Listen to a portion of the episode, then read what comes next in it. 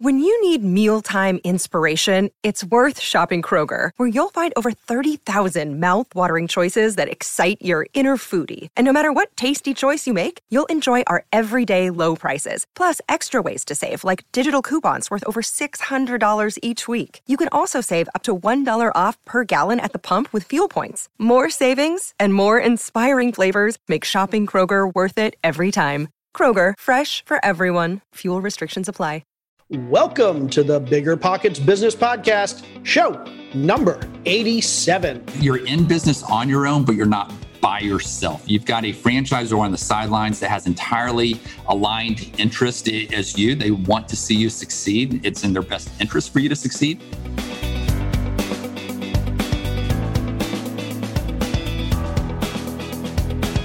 Welcome to a real world MBA from the School of Hard Knocks, where entrepreneurs reveal what it really takes to make it. Whether you're already in business or you're on your way there, this show is for you. This is Bigger Pockets Business.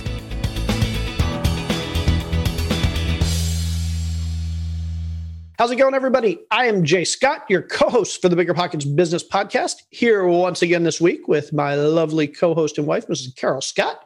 How you doing today, Carol? Doing so well. Thank you. And speaking of thank you, thank you to all of you amazing listeners who are out there doing good for others right now. That is truly one of my very, very favorite things about this time of year. So many of us as entrepreneurs, as small business owners are so dedicated and committed to giving back even more than we get and realizing this year has been really tricky on people. So we really appreciate all of you who are out there giving, doing it not necessarily to get fanfare and throw it all over social media, not to get recognition, but simply doing it, doing good because it's the right thing to do. So thank you to all of you. Absolutely. I could not have said it better myself. So I'm just going to jump into this episode because yeah, that was that was a great message and I can't say it any better. Okay, let's talk about this episode because I'm really excited about this episode. I've been asked a whole bunch over the last couple months about franchises. So many people that I'm talking to want to start franchises. I don't know if something's changed or I'm just talking to different people or for some reason 2020 is getting people excited about jumping into new businesses and people are thinking about franchises. So I kind of went out there and said, who can I find that can t- tell our listeners all about franchising? And so I found a guy named Jon Ostenson. He is the CEO of a company called Franbridge Consulting. And Jon is amazing. He is an expert on franchising. Jon is a self described, he's a matchmaker. That's how he describes himself. Basically, his job is to help franchisors, the companies that create these big franchises, and franchisees, the people like you and me that want to buy franchises, he helps put them together. So he helps people like you and me figure out the right match if we're looking to get into a franchise. So what matches our interests, what matches our expertise, what matches our strengths and our cash position and our goals. And basically he serves as a consultant to help get us into the perfect franchise. And on this episode, we discuss everything that we need to know about picking a franchise. And we start with, well, the obvious. A lot of us, when we think about franchises, we think about food and fast food, McDonald's and Subway. But Jon walks us through why going into a kind of a food or a fast food franchise isn't necessarily going to be the right fit for a lot of us, especially those of us who are real estate investors and have strengths and interests that lie in other places. And Jon walks us through how food and fast food is one type of franchise, but there are actually four different quadrants of franchises and how the other three quadrants might be better for us. And then we jump into the question we all want to know the answer to how much money can we make if we buy a franchise? How big are the margins? How much profit can we generate? And from there, we talk about the other big thing that a lot of us want to know. Can you operate franchise passively? I know a lot of us are really interested into buying into businesses that we can operate passively and we can do as kind of a side hustle. Can we do that with a franchise? And so Jon is brutally honest with us about whether franchises can be operated passively or not. How do we scale franchises? Can we buy two or three or five or 10 of them? And how do we do that? Where does the money come from for franchising? If we want to start a franchise outside of our area, something a thousand miles away, can we take over a franchise far from home? Finally, we talk about distressed franchises. Is now the right time to be buying a franchise where the owner is looking to retire or the owner, the business just isn't doing well? And potentially we come in, we buy it at, at a discount and we turn it around and turn it into to a cash cow. So we talk about everything related to franchising. It's just an amazing episode. If you want to learn more about Jon, if you want to learn more about Franbridge Consulting and, and what Jon does, if you want to learn about anything we discussed in this episode, please check out our show notes at biggerpockets.com slash bizshow87. Again, that's biggerpockets.com slash bizshow87. Okay, without any further ado, let's welcome Jon Ostenson to the show. Jon, welcome to the Bigger Pockets Business Podcast. We are so looking forward to chatting with you today. So many of our audience members are so very interested in franchising and learning more about that and opportunities for them. So thank you so much in advance for sharing all of your expertise and knowledge with us. Absolutely excited to be here, Carol. Appreciate you guys having me. I love the show and look forward to our discussion. Jon, you are a franchising expert. You're a franchise consultant, and you do a whole bunch of things that we're going to dig into on this episode. But let's start with your backstory. So, how did you get into the franchising world? How did you become an expert? What did you do to get to where you are today? Absolutely. And I feel very blessed that I kind of stumbled upon it. So my background based here in Atlanta, Georgia. And after uh, University of Georgia, uh, went to into consulting with Accenture, had a great international experience. That parlayed into some other corporate opportunities that really provided a great run. But like so many, I had that itch to get out of that Fortune 1000 world. And for me, I wanted to go to a smaller private company. You looked at a lot of different opportunities. Ended up with Shelf Genie, which is a large national, really international uh, franchise system based here in Atlanta, custom pull out shelving for kitchen and pantry. And I came in on the corporate side. So I had the opportunity to come in as president, run all the day to day operations. And uh, really, during that experience, fell in love with franchising. I found that it was such a better path to business ownership for so many would be entrepreneurs out there and those that had an interest in, in that financial freedom and that day to day freedom. And what I also found was a lot of people think of franchising as Subway and McDonald's and fast food. And there exists this whole entire world out there that, frankly, a lot of people don't know exist and they don't understand uh, the dynamics behind it. Uh, so since then, I partnered with the founder of Shelf Genie. We've spun off as our own entity, brought in another partner. We ourselves are franchisees now. So we went from being a franchisor to a franchisee. Uh, we're franchisees across 14 different territories, three different brands uh, here in Atlanta, all in the home services, property services space. In addition to that, spend about 75% of my time on a daily basis on the consulting side. So I represent about 300 franchise brands out of the universe of 4,000 brands. So for someone's looking to get into franchising, it can be a little intimidating, a little overwhelming to know where to start. Who are the good ones? Who are the bad ones? Everyone's putting their best foot forward. What we've done on the back end is we have vetted these brands. We've landed on 300 that we feel really good about to put in front of our clients. And so I get to play matchmaker, if you will, uh, you know, working uh, with my clients, uh, you know, totally free service with them. Uh, you know, I get paid by the franchisors on the back end and, and really just have a blast. You know, taking people through the education process. We have a very streamlined way of going about it, and eventually playing matchmaker, bringing them opportunities that could be a good fit for them for consideration. So I know we'll dig more into that, but uh, that, that's what I do on a daily basis, and uh, that's a little bit about my background. Great. So, Jon, you clearly have a wealth of experience. And like you've said, you've vetted all these different available franchises down into about 300 that seem to be the the best match for people if you will. So would you please talk to us a little bit more why should we consider franchising versus starting a whole new business from scratch? Absolutely. No, there, there's some great reasons. And, you know, like anything, there are pros and cons. I mean, the, the cons would be you are, you do have to live within the lines. And, and some people may be too entrepreneurial and, and want to do something uh, totally outlandish with their brand. And, and that may not fit for franchising. However, in my opinion, the benefits far outweigh the cons. And the, the benefits that I would see is, you know, number one, while it doesn't entirely de risk the proposition, it does you are able to go in with an eyes wide open uh, perspective. Every franchisor has what's called an fdd or franchise disclosure document. Within that it's an intimidating 200 page document 23 different items or chapters. Two that we pay a lot of attention to one would be your item 7 and the second one would be your item 19 that item 7 gets into what what's it going to cost what will this investment look like? All, all things in. Uh, item 19 is how is every other franchisee in the, in the system performing? You know what has been their ramp up? What does that look like? What is their average revenue? What is their average margin? It's not an indicator that you'll absolutely perform to that degree, but it gives you a great benchmark. So you're not just putting together pro forma on the fly. Uh, in addition, you get to do what's called validation, where you go in and you actually talk to all the other franchise owners, well, really as many as you want to, to understand their perspective. What kind of support have you got? And are the financials really playing out for you? And they're allowed to give you as much information as possible, which is great. Uh, so you really go in, so I'd say that's the first thing, is going in eyes wide open. Number two, you're in business on your own, but you're not by yourself. You've got a franchisor on the sidelines that has entirely aligned interest as you. They want to see you succeed. It's in their best interest for you to succeed. And so they have put together this proven model uh, that has been vetted, proven out, and they're there cheering for you, guiding for you, innovating with new products and new ideas along the way.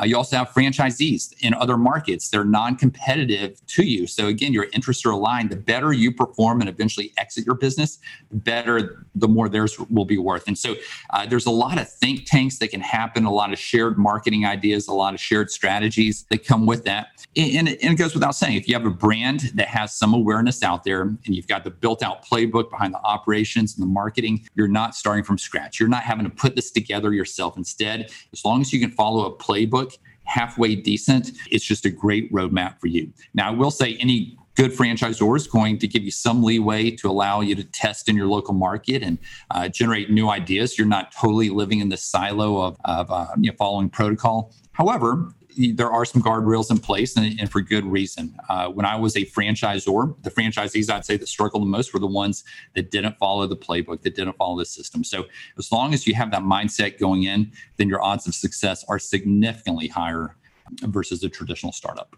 And that makes a lot of sense to me. I know uh, starting a business from scratch requires a whole bunch of, of different areas of expertise. I mean, you've got to be good at branding and marketing and sales and operations and supply chain management and all of those things. And I assume that when you go with a franchise, a lot of that is given to you. A lot of those systems are given to you. That said, I have to imagine that there is still some bar that is set for anybody that's going to go into a franchise. Somebody that has no business experience, whatever, has no money whatsoever, uh, may maybe maybe I'm wrong, may not be the best candidate to start a franchise or to, to buy a franchise.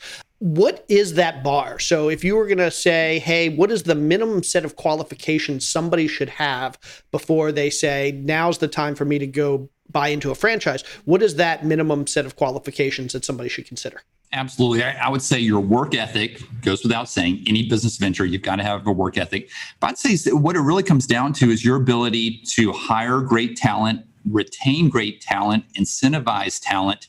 Where I saw franchise owners fall down when I was on the franchisor side and again, these were few and far between. By and large, franchise owners were doing very well, but the ones that did struggle were the ones that maybe came from a middle management corporate America role and they never had the responsibility for hiring and firing and making those tough calls and not hanging on to someone for a little bit too long and putting up with excuses. So I'd say as long as you know how to interact with people, especially when it comes to hiring and firing and retaining and incentivizing, your odds of success are very high, even with no background in that industry. And that's really interesting. And you know, I'd never thought about it that way. That corporate franchisor, the the corporate that's that's basically handing you the system, they can provide all the systems and the processes. They can provide the supply chain management and tell you how to get inventory. They can tell you how to turn inventory into product. They can tell you how to deal with sales and cash registers and and all the accounting stuff. But the one thing they can't do is they can't hire your employees for you and they can't manage your employees for you. And so it's, it's a really good perspective that to be a great franchisee, one of the key qualifications is your ability to hire and manage great talent. So I, I, guess that kind of answers my question. That's kind of the the core talent that a great franchisee is going to need is just that ability to hire and lead and manage and, and run a team. Is that fair to say? Yeah, absolutely. And every franchise is different as far as what the needs are. You know, some may need someone that's more sales oriented, some are very much a transaction oriented business. And so the skill sets that, that are important, and, and oftentimes if you have an operations background, you get nervous talking to people and you don't enjoy the sales aspect, then maybe your first hire is a great salesperson that's going to go to those BNI meetings, that's going to go to the Chamber of Commerce meetings, that's going to get out and form referral partnerships and do those things that are needed to be done. And so oftentimes that first hire or first couple hires, you're really complementing what it is that you may not be as strong at or, or frankly enjoy doing. Excellent. So, Jon, I would love to know even more about this whole concept you mentioned earlier that often when we think of franchises, right, we just kind of automatically default to fast food, right? It's just for a long time, fast food. I would maybe maybe I'm incorrect, but I would say that kind of dominated franchises or what everybody's perception of a franchise was. However, you've been very clear that there are so many other types of franchises, and that specifically your firm specializes in those others. So I'm curious, what are some of the other leading types of franchises and why do they seem to be a better choice in so many instances than fast food? Yeah, absolutely. And, and there's nothing wrong with food. I, I'll just be candid and say that's not my thing. And I don't have a background in food. I don't have an interest to have a background in food. I'm, I'm not a big fan of inventory that can go bad and you know it's so location dependent i feel like there are a lot of players out there some will make it some won't i'd much rather go with a, a a safer investment in a way and one that's very understandable to me. And what I found is those that I work with and those that I speak to and interact with very much are aligned with that thinking. So, you know, this is the fun part for me. It's when I get to expose um, folks to here's everything that exists out there. So I like to think about franchise businesses really in four different quadrants. Uh, you've got your simple retail, you've got your complex retail, you've got your B2C services, the business to consumer, and then you've got your B2B, business to business. Uh, your simple retail, some of the characteristics there would be like, like the fast food concepts. You know, it, it's a very large labor pool, very low skills maybe coming in. You're able to train them up in a shift or two. Obviously, you've got the build out, you've got the retail storefront location. It's very important. The uh, the brand is very important. It's very much a transaction oriented business. You don't necessarily have to have a great sales skill set uh, to, to, run this business. Uh, complex retail uh, in that second uh, quadrant would be very similar in a lot of ways, a lot of similar attributes. I'd say the differentiator there is maybe your labor force has a little more skill coming in or a license or you know some sort of background. So think about like a Meineke or a Maaco. you know, you're hiring mechanics or even like a Massage Envy or Hand and Stone, you're hiring those that have a masseuse uh, license. And so, you know, that'd be the differentiating uh, dynamic there. The B2C services, that typically you don't have to have a retail storefront. You may have a physical location, but that's more on the back end. It's not consumer facing. Uh, oftentimes these are are van based or home based businesses where you can run remote. Think about the property services market. That's one that you know we personally own have an ownership in and, and are fond of. It's been a booming 500 billion dollar space with all sorts of segments within it. In home senior care, uh, you know, the silver tsunami is happening, and you know that's another example where you're selling to consumers Typically, these businesses are less expensive to get into than your brick and mortar retail businesses. You're also able to ramp up faster. So, those would be a few other characteristics. They are potentially a little more sales oriented. You know, it's not salesy sales oftentimes, it's much more consultative sales, but you've got to enjoy working with people even more so in that one. And then B2B services, similarly, you don't necessarily have a retail storefront, but you're selling to businesses. That would be the different differentiator there. And that could be everything from cleaning and corporate maintenance to payroll and accounting type firms. Now, you, you, think of a business like a ServPro, that's one that would straddle and serve both consumers and businesses. So you do have some hybrids out there, um, but by and large, most businesses tend to fall into one of those four quadrants.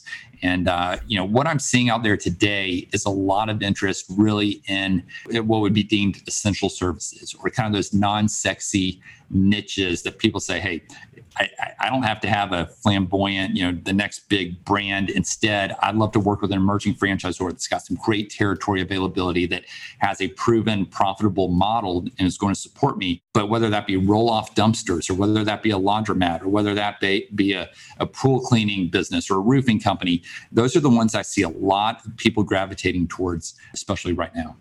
Yeah, I love that. And given that much of our audience is real estate investors who are looking for either a primary or secondary stream of income and maybe considering franchising, uh, you touched on a number of things that would actually make a lot of sense in this business. You mentioned the ProServe type business. So, so Carol and I, uh, we own a mold remediation and, and water remediation business because it's a good It, it's adjacent to our real estate business. You mentioned roll off dumpsters and roofing companies, and I imagine HVAC companies. So there are a lot of things that I, I, guess we all tend to gravitate in the franchise world to fast food, McDonald's and Subway, because those are the ones we encounter in our everyday lives, maybe 30 times a day. But as real estate investors, there may be some better opportunities for us that are more aligned with our core real estate business. So, are there advantages to those types of service business, those B2C or B2B businesses, as opposed to the simpler, complex retail? I, I, mean, is there a checklist? What should we be asking ourselves when trying to decide which of those four quadrants we want to kind of lean towards? Yeah, there's so many different dynamics and factors to go into it. And I, and I do find that some people are wired and say, hey, I'd much rather have a physical location. I had a client Saturday. We're at the grand opening of uh, her location. And she said, I like having a place that I can go. Other people say, hey, I love not having to sign a five year lease and put a personal guarantee behind it. So a lot of it comes down to the risk. I, I'd say how risk averse someone is and really how open they are to new industries. So I'd say that's another factor. I mean, a lot of people did not, as little kids say, I want to own a mold remediation company someday. But once they say, hey, wait a minute, this service isn't going anywhere, it's going to be around, you can make some money doing it. I put my business owner hat and I like what that day to day looks like. I like the types of uh, interactions that we have, the relationships with the insurance companies and such. Then, um, then that's kind of what I like to do with clients is peel back the onion and, and we really dig in deep. What do you want that day to day to look like? How much time can you commit per week? Uh, what are the things that you enjoy doing, don't enjoy doing that you'd want to have on your plate, off your plate? Over time, early on, you're rolling up your sleeves, you're, you're getting dirty. But um, so I'd say th- there's a lot of different factors that go into to that aspect. But it's interesting you mentioned on the real estate side, I've got a large client right now that owns a bunch of Keller Williams brokerages. And in his case, he's saying, Hey, I'd love to have something that complements that, thinking very much like you guys and what you did. And so he's looking at some house painting franchises. He's looking at, he's actually looking at that roll off dumpster one that I mentioned. But some of the other ones that he considered were all in that you know, like appraisers or staging type franchises too. So there are a lot of different sectors out there that could be a great complement to real estate.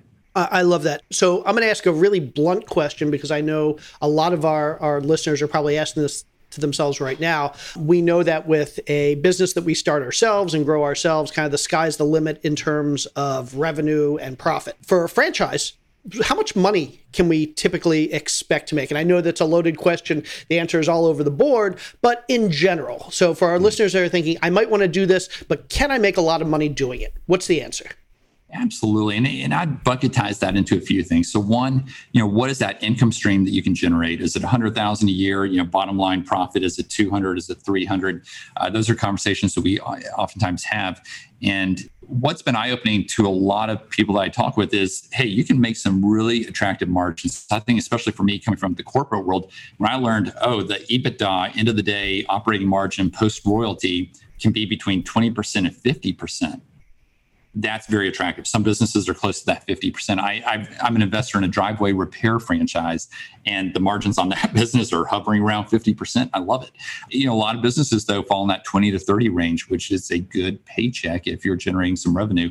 Um, so that would be number one. Number two would be, and I had to remind my wife of this when I went into entrepreneurship, is, you know, if I'm making, you know, 250,000 salary versus 250,000 profit over here as an entrepreneur, there are a lot of expenses I can write off. There's a lot of uh, other dynamics and benefits that I get where it's not necessarily apples to apples. You are benefited as a small business owner. And then finally, it's something that I remind people of oftentimes because they forget is you're building an asset. You're not just buying a job. You're not just buying an, into an income stream. You're building an asset that as long as you perform halfway decent, you should be able to exit at a value well above what you originally invested. I, have got some clients that say, "Hey, I only want to look at resales," and, and what I find oftentimes is there's not a lot of resales out there because people tend to hang on to these businesses. But uh, the ones that I do see are going for four times EBITDA, six times EBITDA, um, you know, which could be a really nice payday down the road. So uh, you're building an asset. There's an investment aspect to it too. Very cool. So, Jon, who are you seeing with all these different aspects of of the franchise, uh, the franchise opportunities? Who are the different types of populations that you are seeing have an interest in this? Are there certain demographics that seem to be faring the best? Um, certain types of people that seem to be gravitating toward this direction, and maybe even if there's any way we can talk about in terms of this past year, if maybe that has shifted with the way everybody's just overall life situation has been affected. Yeah, fantastic question. So you've got your millennials, you've got Gen X, you've got the baby boomers. I'd say historically, baby boomers, you know, kind of that 50 something, 60 something were a large segment. Uh, they still are, but we now see Generation X actually roughly half of all franchise deals being done. It's Gen X. So it's kind of that late 30s to early 50s segment. And then baby boomers and millennials would account for the other components there, both, uh, but, and they're all growing, you know, all, uh, all both the seas rising, all boats are going up to get to your question about the types of uh, franchisees. So, uh, what I see oftentimes is, especially this year, there's fears of job loss or maybe someone has lost their job. So that would be a natural right there that, hey, I don't want to go work for someone else. Maybe I've got a little too much gray in my hair to go interview again. You know, I'd like to, to be a business owner. I've always wanted to do that. But then there's a very large segment too that have said, hey, the stock market's up here at an all time high. Interest rates are down here. Maybe only so many good real estate deals that I have exposure to. Where else can I invest? And they're looking for those side income streams oftentimes, you know, from an investment standpoint, oftentimes they can put in 10 to 15, 20 hours a week, build up over time, and then eventually make that entrepreneurial leap into the business. So see a lot of that going on. I'm personally in my early 40s. I've got a lot of clients in their 30s and 40s that are saying, hey, COVID's allowed me some time to sit back, think about the path I'm on. Maybe I do want to make a shift, or as we would call it in 2020, a pivot, and uh, and go a new direction. So I, I'd say COVID has opened up a lot of people's eyes. Our deals that are being done are up significantly year over year, especially over the past three to four months. Now that people are getting a little more comfortable about the vaccine and everything else going on, so there's there's a lot of interest and there's a lot of people buying into that interest. That's great. I, I want to set expectations because I know a lot of people that I talk to talk about starting a business or buying a business. We talk a lot about buying businesses on the show, which is uh, somewhat similar to buying into a franchise and, and is probably a little bit further removed from starting your own business. One of the big questions we always get is what are the opportunities for passive business ownership? So if I buy into a franchise, should I expect that I'm going to be working 50, 100, 120 hours a week uh, for the first year or five or 10? Um, or is there some way to cut that down? Can I still make decent margins and a decent profit if I want to run a business, uh, a franchise passively? And I guess leading into that, I, my next question, but I'll ask now because maybe it, it factors in, but scaling. Should I be thinking about buying two or five or 10 franchises uh, the day I buy that first one? And does that factor into my ability to, to scale and, and operate passively? Excellent question. So I'll start out by saying if you're buying a franchise, it's not passive. There is no true passive opportunity unless you have your son-in-law, you know, that's going to run the business, that's signing the agreement with you. I mean, now there's some that if you have that strong GM in place from day one, it could be almost passive, but still it's not entirely passive. And so that is a misnomer that I think some people have out there. And so I always want to clarify that it takes work. it is a semi absentee opportunity, which does exist with a lot of businesses.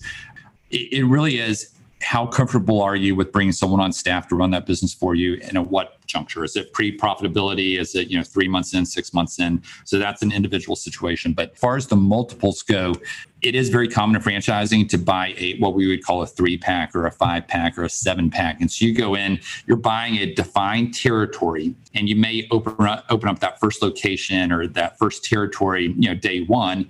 And then six months down the road you open up number two. 12 months from now, you open up number three. And so you have a development schedule planned out that makes sense. So you're not doing it all on day one, but it allows you to really take over a large chunk of the market and have protected territories. From an upfront standpoint, you do get a deal. Typically, that second territory and third territory is a little less uh, if you were to buy them upfront. So uh, very, very common to go that path.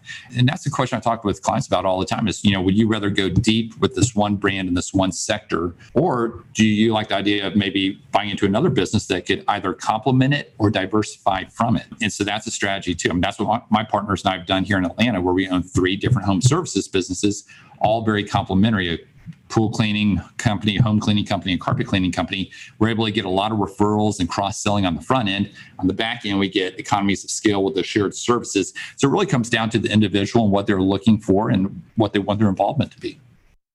Excellent. So I would love to know, Jon, there are so many opportunities. And I especially love what you just said about the opportunities to buy into kind of adjacent different franchises where you get referrals from each other, where you can share your workforces, all of those shared things to grow even more successfully.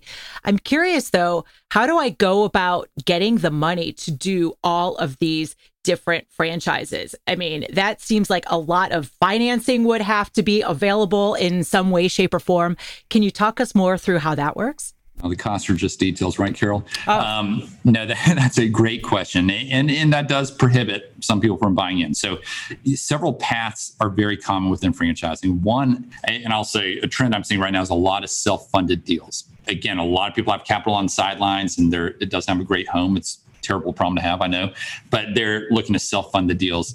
So I'm seeing that is a big trend. But uh, SBA loans have historically been a very large component of funding. Right now, I will say the SBA process is pretty cumbersome and taking a while and not a lot of fun. So people oftentimes are shying away from that if they can. But that is definitely still an avenue. Another one that is very, very popular is the 401k or IRA rollover. So we call them a ROBS plan. Benetrends runs them, Guidant Financial, Fran Fund, Tenet Financial, a lot of large institutions run this program that allows you to receive tax benefits by not being penalized in rolling over your 401k or IRA to fund to fund the business. So, um, you know, that's one that we and there's a few steps you have to go through setting up a C corp and handling things a little bit different, but it allows you to avoid that tax penalty to use your retirement funding, which for a lot of people, though, know, with the rising stock market, is a great avenue right now. And, and, the cool thing about those ROBS plans are a lot of people think when they're doing stuff out of their 401k or IRA, they think, okay, all that money has to roll back in and I can't touch it till I'm 65. With those ROBS plans that you talked about, you're actually required to take a distribution and, and a part of your salary or, or a salary every year. So it's a way to basically use your 401k or your IRA to pay yourself money every year to generate income that you can actually live on. Doesn't necessarily just need to be rolled back into your IRA the way most plans are. Great point. Yeah. Awesome. Seeking the truth never gets old. Introducing June's Journey, the free to play mobile game that will immerse you in a thrilling murder mystery.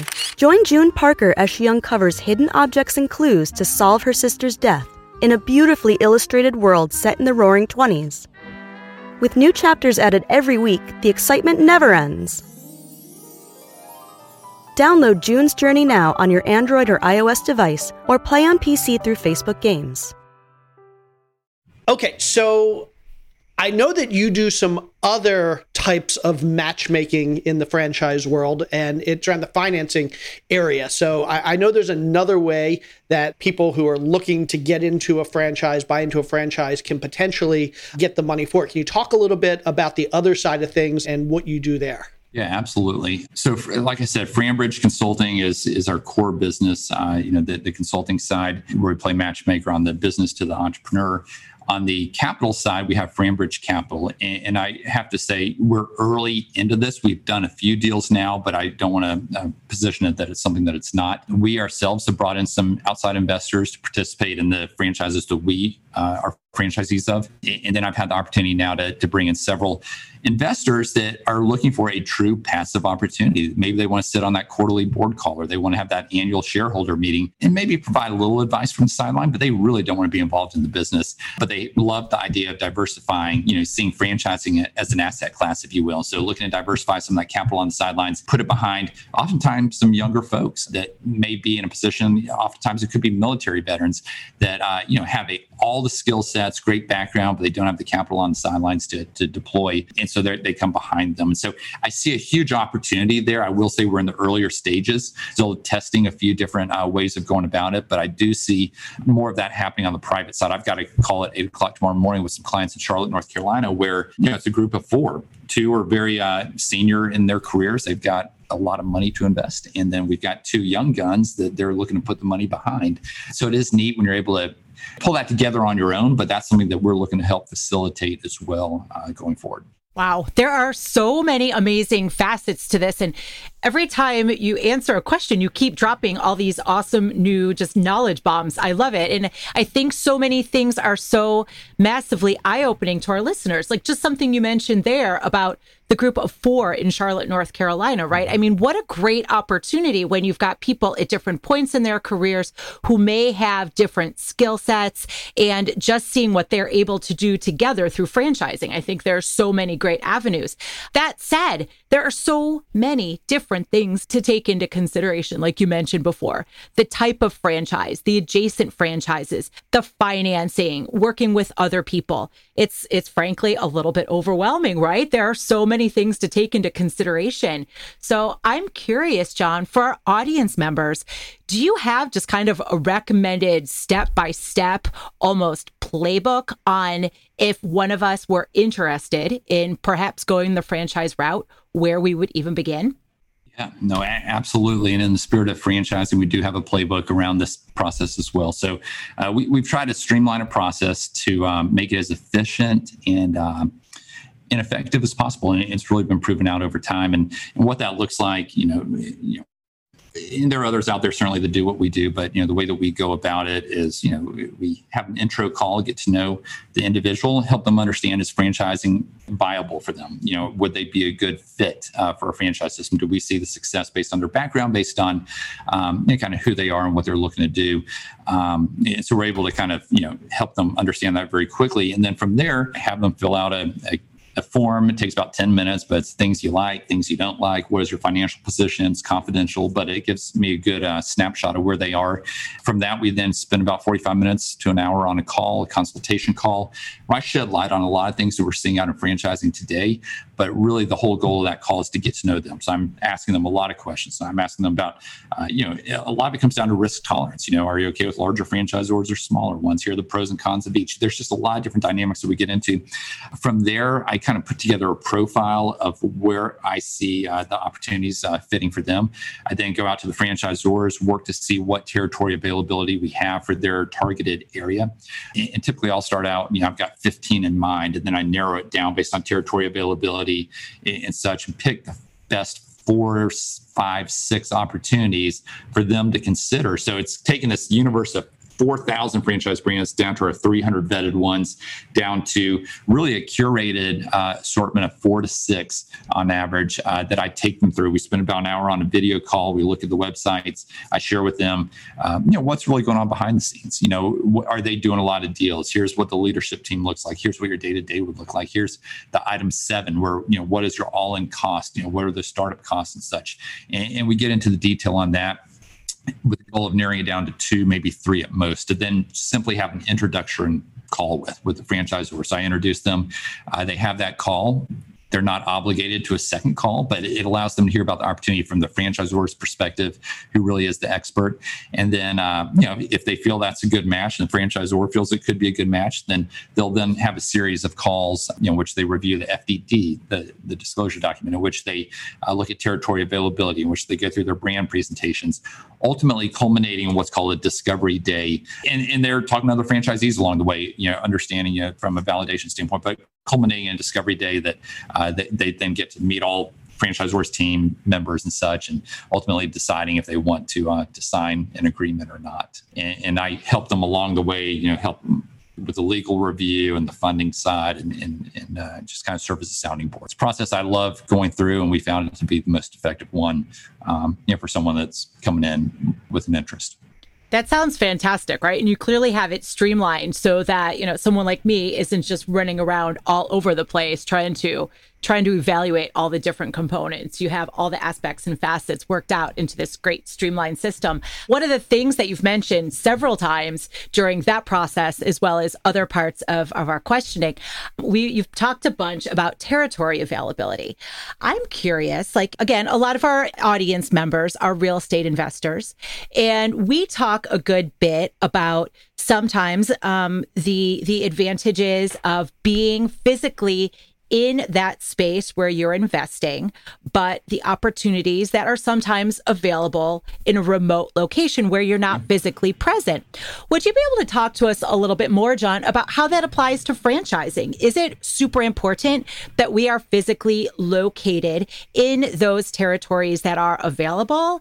And slash or are there still opportunities or you know pros and cons about doing uh, a franchise that only has territory availability somewhere you're not necessarily located all the above. So uh, I'll give two examples there. One, uh, client of mine, Nathan Bocock in Columbia, South Carolina, He's the largest uh, owner of two men uh, in a truck, the moving franchise. He operates in about 10, 11 markets. Young guy, late 30s, has done very well. Um, but he's got essentially, I call him his lieutenants in each of these markets. And we've actually done two deals this past year together on other brands that he's brought into his portfolio.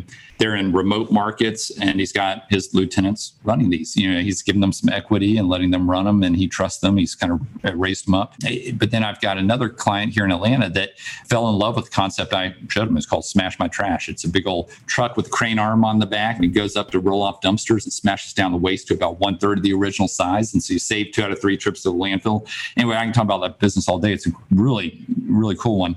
Anyway, Atlanta was sold out. He was a 42 year old wealth manager, uh, wealth advisor here in Atlanta, and uh, he actually made the decision let's move the family down to Fairhope, Alabama, Mobile, Pensacola, that whole Gulf area down there, uh, where he saw some very viable opportunity. And uh, but he was up against a few others that wanted that same territory, even down there. So ultimately, it came down to the franchisor saying, "Hey, we think you can." Do the best job of farming our land, if you will, um, you know, in, in, that territory, and uh, so it really it comes down to the individual to their situation whether they're open to moving. Uh, oftentimes oftentimes they're not. Um, you know i'd say that's more of a rare case but you know if you have good people again that's what it comes down to. If you're able to hire good people and you trust them and you get incentivize them correctly whether it be through equity or profit sharing then it's absolutely a possibility to operate in a remote market I, love that. And we often, I mean, people might laugh when you think, oh, I'm going to move just to start a franchise when there's a million possibilities for franchising, uh, no matter where you are. But I mean, Carol and I in the real estate space are constantly telling people that if you want to get into real estate, sometimes where you are isn't the best place to be for what you want to do. And you have to ask yourself the question, is it more important that I'm that I am where I am, or is it more important that I'm able to do what I want to do? And there's no right or wrong answer to that. And for some people in some situations, moving is a perfectly viable choice because it's more important that you get to do what you want to do, not necessarily where you are. For other people, being where you are is more important and then you just have to change what you're going to do so i think that answer probably resonates with a lot of people that are listening to the show because it's the same advice that we give to our real estate investors make that decision. Do you want to be where you are? Do you want to do what you want to do? And then kind of go from there. Okay, so let's think a little bit further down the road. Let's say I buy a franchise or I buy into a franchise. Let's say I open two or three or five different franchises, either the, the same brand or different adjacent brands. And let's say I do this for five or 10 or 20 or 25 years. And at some point, I'm going to want to do something different or I'm going to want to retire or I'm going to want to move. What do exit strategies look like in the franchise world? What do typical people who have been in a franchise for some period of time and decide now is the time for me to kind of move on? What are the options for those people? Yeah, absolutely. And again, if you run it halfway decent, you should be able to sell that business, assuming it's still a viable business. And you know, depending on the type of business, really dictates the. It's not just the revenue and the margins, but you know, what type of business is it? Is it capital intensive? Is there a lot of equipment that comes with the business? Is there any sort of intellectual property that would keep competition out of that territory? You know, is it a business that uh, you know, it's going if it's retail, is it going to require a remodel or uh, you know, or revamping of the team? So all those factors play in. But you know, whether you work through a business broker or BizBuySell, or you know, you're advertising in your local community, letting be known. Know, and, and the franchisor will help you oftentimes as well. And ultimately, I'd say the difference between selling a regular business and selling a franchise, the franchisor does have to approve that buyer. Usually that's not an issue, but of course it could be if you're selling it to some crazy that's going to take their brand and destroy it. But eh, so I'd say it's very typical to to eh, with the one difference being you get the that leverage of the franchise brand where they get the exposure out there. They may have a lot of candidates that have shown interest in that territory over the years, but it was sold to you, and now you're able to go back and kind of have an immediate lead list uh, to target. Excellent. So take us into 2021, right? What are you feeling strongly about? What are the trends you're seeing? Where does the most opportunity lie? What are the sectors that are going to be doing, in your opinion, the best in the world of franchising moving forward? Yeah, since we all know exactly how 2021 is going to play out, I, have decided not to be a forecaster, but I, I, will say some of the macro trends you know, that we just have to be cognizant of. One, you've got this aging population, and uh, you know the silver tsunami, 10,000 people turning 65 every day. That's not going anywhere. So, what are those services that cater to them? Not just the in-home care, but also you know there's certain fitness concepts that cater to them. There's certain medical uh, related concepts. There's certain you know whether it be wheelchair ramps and stair lifts and chair lifts businesses. And so, you know, I'd say that's a category that's got to continue doing well. I do think property services and home services will continue booming. It was doing well prior to COVID. In many cases, it's deemed an essential service, um, you know, the different aspects there. And uh, so lots of interest there. So I, I, see that continuing to do well. Health and wellness is definitely a space. I, I mentioned that grand opening Saturday. It was for an IV drip business all about and they're able to administer kind of a concoction at the iv level a cellular level that fights free radicals that boosts your immunity that fight, reduces heavy metals in your blood the, the focus on health and wellness is only growing exponentially so what are those concepts have a unique, they can go into that niche and, uh, and, really exploit it. So I'd say that's another one. I personally still like a lot of businesses. I mentioned it once or twice now, the roll off dumpsters. I mean, those kind of businesses that are non-sexy that that are attracting people um, you know right and left.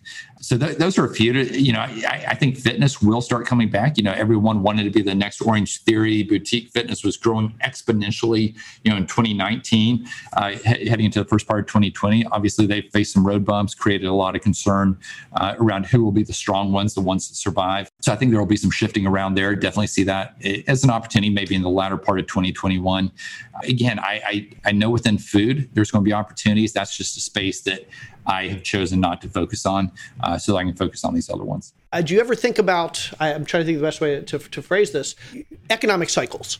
So clearly, there are times where the economy is going to be a little bit more favorable to certain types of businesses than others, and there are going to be other times where the economy is favorable to other types of businesses.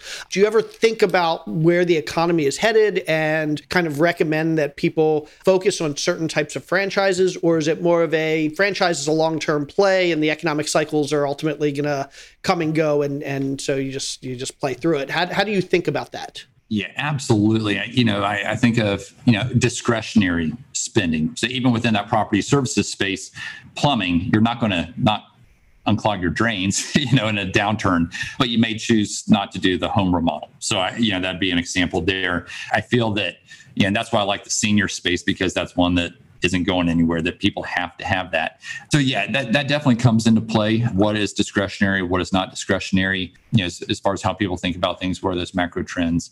And this is interesting on the resale side from a large standpoint. Your baby boomers you know aging, coming up age. A lot of them are business owners today. A lot of them will be selling their businesses. We've been really in a seller's market since 2015. I mean, the multiples that we've been getting, and typically it fluctuates every five to seven years, but since 2015, you've seen small businesses in a seller's market. We anticipate in the first half of next year to start seeing that change as boomers are exiting their businesses. There's going to be more supply than demand. Prices will come down. So I think there's going to be a lot of resale opportunities for buyers coming in as well. Okay, so then that leads me into my next question. I, I really appreciate this because I hadn't even thought about that until you just said what you said. But as somebody who might want to buy into a franchise, is there a difference for me? Should I be focusing on whether I buy a new franchise in a new territory directly from the franchisor versus buying out somebody who's exiting the business, maybe because they're going to retire or they're having health issues or they're going to move or maybe the operator passed away? As somebody that's thinking about buying a franchise, what what should I be thinking about in terms of whether I go a brand new store route versus versus buying somebody out? Yeah, absolutely. So, you know, the benefits of buying into a resale, uh, as I'm terming it, in operating business is, you know, you can probably hit the ground running faster, get to profitability faster. You know there's an awareness of that brand that of that business in the local market. The downside would be you probably are paying a little bit more uh, than you would from a greenfield you know startup standpoint. Um, you, you, may have legacy team members that you don't necessarily want wouldn't rehire you know if it was up to you. Um, so you're maybe not able to put your thumbprints all over it quite as much. So you know there are pros and cons both ways. I do have some clients I, would say it's a minority of clients but i do have some that uh, say hey i only want to look at existing businesses but i do think that dynamic could change change. I mean, as part of the economic cycle, as part of the coming of age of the baby boomers, I think there will be a lot of opportunity for more existing businesses. And I think oftentimes those may be more strategic purchases too, where they're able to bolt it onto an existing business. You know, so it may be more maybe more complementary as well. That's awesome. I and and uh, honestly, I'd never even thought about that. I guess when I think about uh, somebody starting a franchise, you always typically think about you go to the franchisor, you talk about a new territory, and you do a build out and you hire your own team. But I guess for some people, having that that even more of a business in a box, where you can literally come into a hired team and in a, a running store, and on day one you're generating income as opposed to basically starting up on your own. That's an option for those that that may see that as an advantage and I was going to mention you were asking about exit strategies earlier. That's another one that comes into play oftentimes is here in Atlanta, that driveway business. There's four franchise owners in Atlanta. Well, at some point, someone's going to say, Hey, I really love this business. And I'm kind of doing better than the rest. And they're going to approach the others about buying their business. So when you do have multiple owners in a market, there's that potential for um, the merging, and you know, that's a natural natural exit right there. Uh, so let me ask you one more follow up question on that. So do we typically, or do you typically see, um, or ever see distressed franchise ease that are looking to sell because they're just they're tired the businesses aren't doing well selling at a discount and somebody that's really entrepreneurial or more entrepreneurial than maybe a typical franchisee who says, I can come in, I can turn that store around, buy it cheap, and then have an opportunity, if they're really smart and really good, to turn it around? Or are those the types of stores that the franchisor will kind of take over and say, okay, let's start from scratch? Yeah, in most cases, the franchisor would rather not take it back because that's something they have to then reflect on their FDD that they, um, you know, essentially had a closure, if you will. Uh, now there are different ways to categorize that that we have to look at, but ultimately they would love to find another owner. So if it's a viable owner that's approaching them, they'll oftentimes help facilitate that sale. I just did a deal here in the southeast with a client of mine that was a resale of a distressed fitness location. It was a kickboxing type studio, and uh, they're able to get it for probably a quarter on the dollar for the equipment and what went into it originally. Yeah, they're pretty much starting at ground zero, but they had the build out and they had the equipment. So I, I probably painted a little bit too rosy of a picture here today because I get really excited. And by and large, you see successful franchise owners out there. Uh, but there are definitely those cases where ultimately comes down to the individual and again their ability to hire and retain talent and manage that aspect that if they don't have that then those are the ones that you know may fail and uh, have to look for a you know distress sale if, you, if you will awesome well, this has been tremendously enlightening, but we are getting to that point in the show, the final segment that we call the four more. And that's where we're going to ask you the same four questions that we ask all of our guests. And then the more part of the four more, we're going to let you tell our listeners where they can find out more about you and your business and your services. Sound good? Perfect. Sounds great. Okay, then I will take the first question. Jon, what was your very first or your very worst job? And what lessons did you take from it that you're still using today? Know, very first, you know, very first job would be bagging groceries at the local grocery store, mowing grass. But I'd say my first real job was in consulting. I was a large consulting firm coming out of college, and ultimately got into a role that was very IT related and coding, and I did not like it at all. But I learned very quickly how to play to my strengths and serve more on the project management side, work with IT individuals. And so I kind of helped position it into um, and, and, designed a role for myself that was needed, that made sense. And the biggest lesson for me coming out of that was hey, stick with it, grind it, don't quit, uh, find a way to make it work, knowing that it's not a forever thing. Love that. Thank you. Okay, here's my second question. What is the best piece of advice you have, Jon, for small business owners or entrepreneurs or potential franchisees that you haven't yet mentioned today? Absolutely. I, I, think it's easy, especially as a business owner, to become very introspective and um, uh, you know very focused on on yourself and uh, what you're doing. I think realizing it's not just about us, but there's a bigger world out there and, and, looking for ways to get back. And I think businesses that do good do well. I try to subscribe to the theory, uh, you know, to whom much is given, much is expected. It's a verse from the Bible, and that's how I try to live my life. And I think that if you can be a good steward of the opportunity, the opportunity as a business owner, the opportunity, the profits you're making, uh, the influence you have there in the community, then then it'll be good in a lot of ways, but it'll be good for business as well. Businesses that do good do well. I absolutely love that. Okay, Question number three. And uh, this is where I typically ask, and I'm going to ask, uh, what your favorite book out there is for business owners or prospective aspiring business owners that maybe not everybody has heard about. But I'm also going to give you an opportunity because I know you have a book coming out in the next couple months. So I'll give you an opportunity if you want to talk a little bit about what that's going to be about. And then I still want to hear your best book recommendation for somebody that's looking to pick up a book today. Yeah, really excited about the launch of my book in Q1. So, you know, I've learned a lot in the process here writing the book, and, and I created a fictional tale that teaches a lot of franchise principles. So, think of uh, like Lencioni's five dysfunctions of a team, kind of a similar way.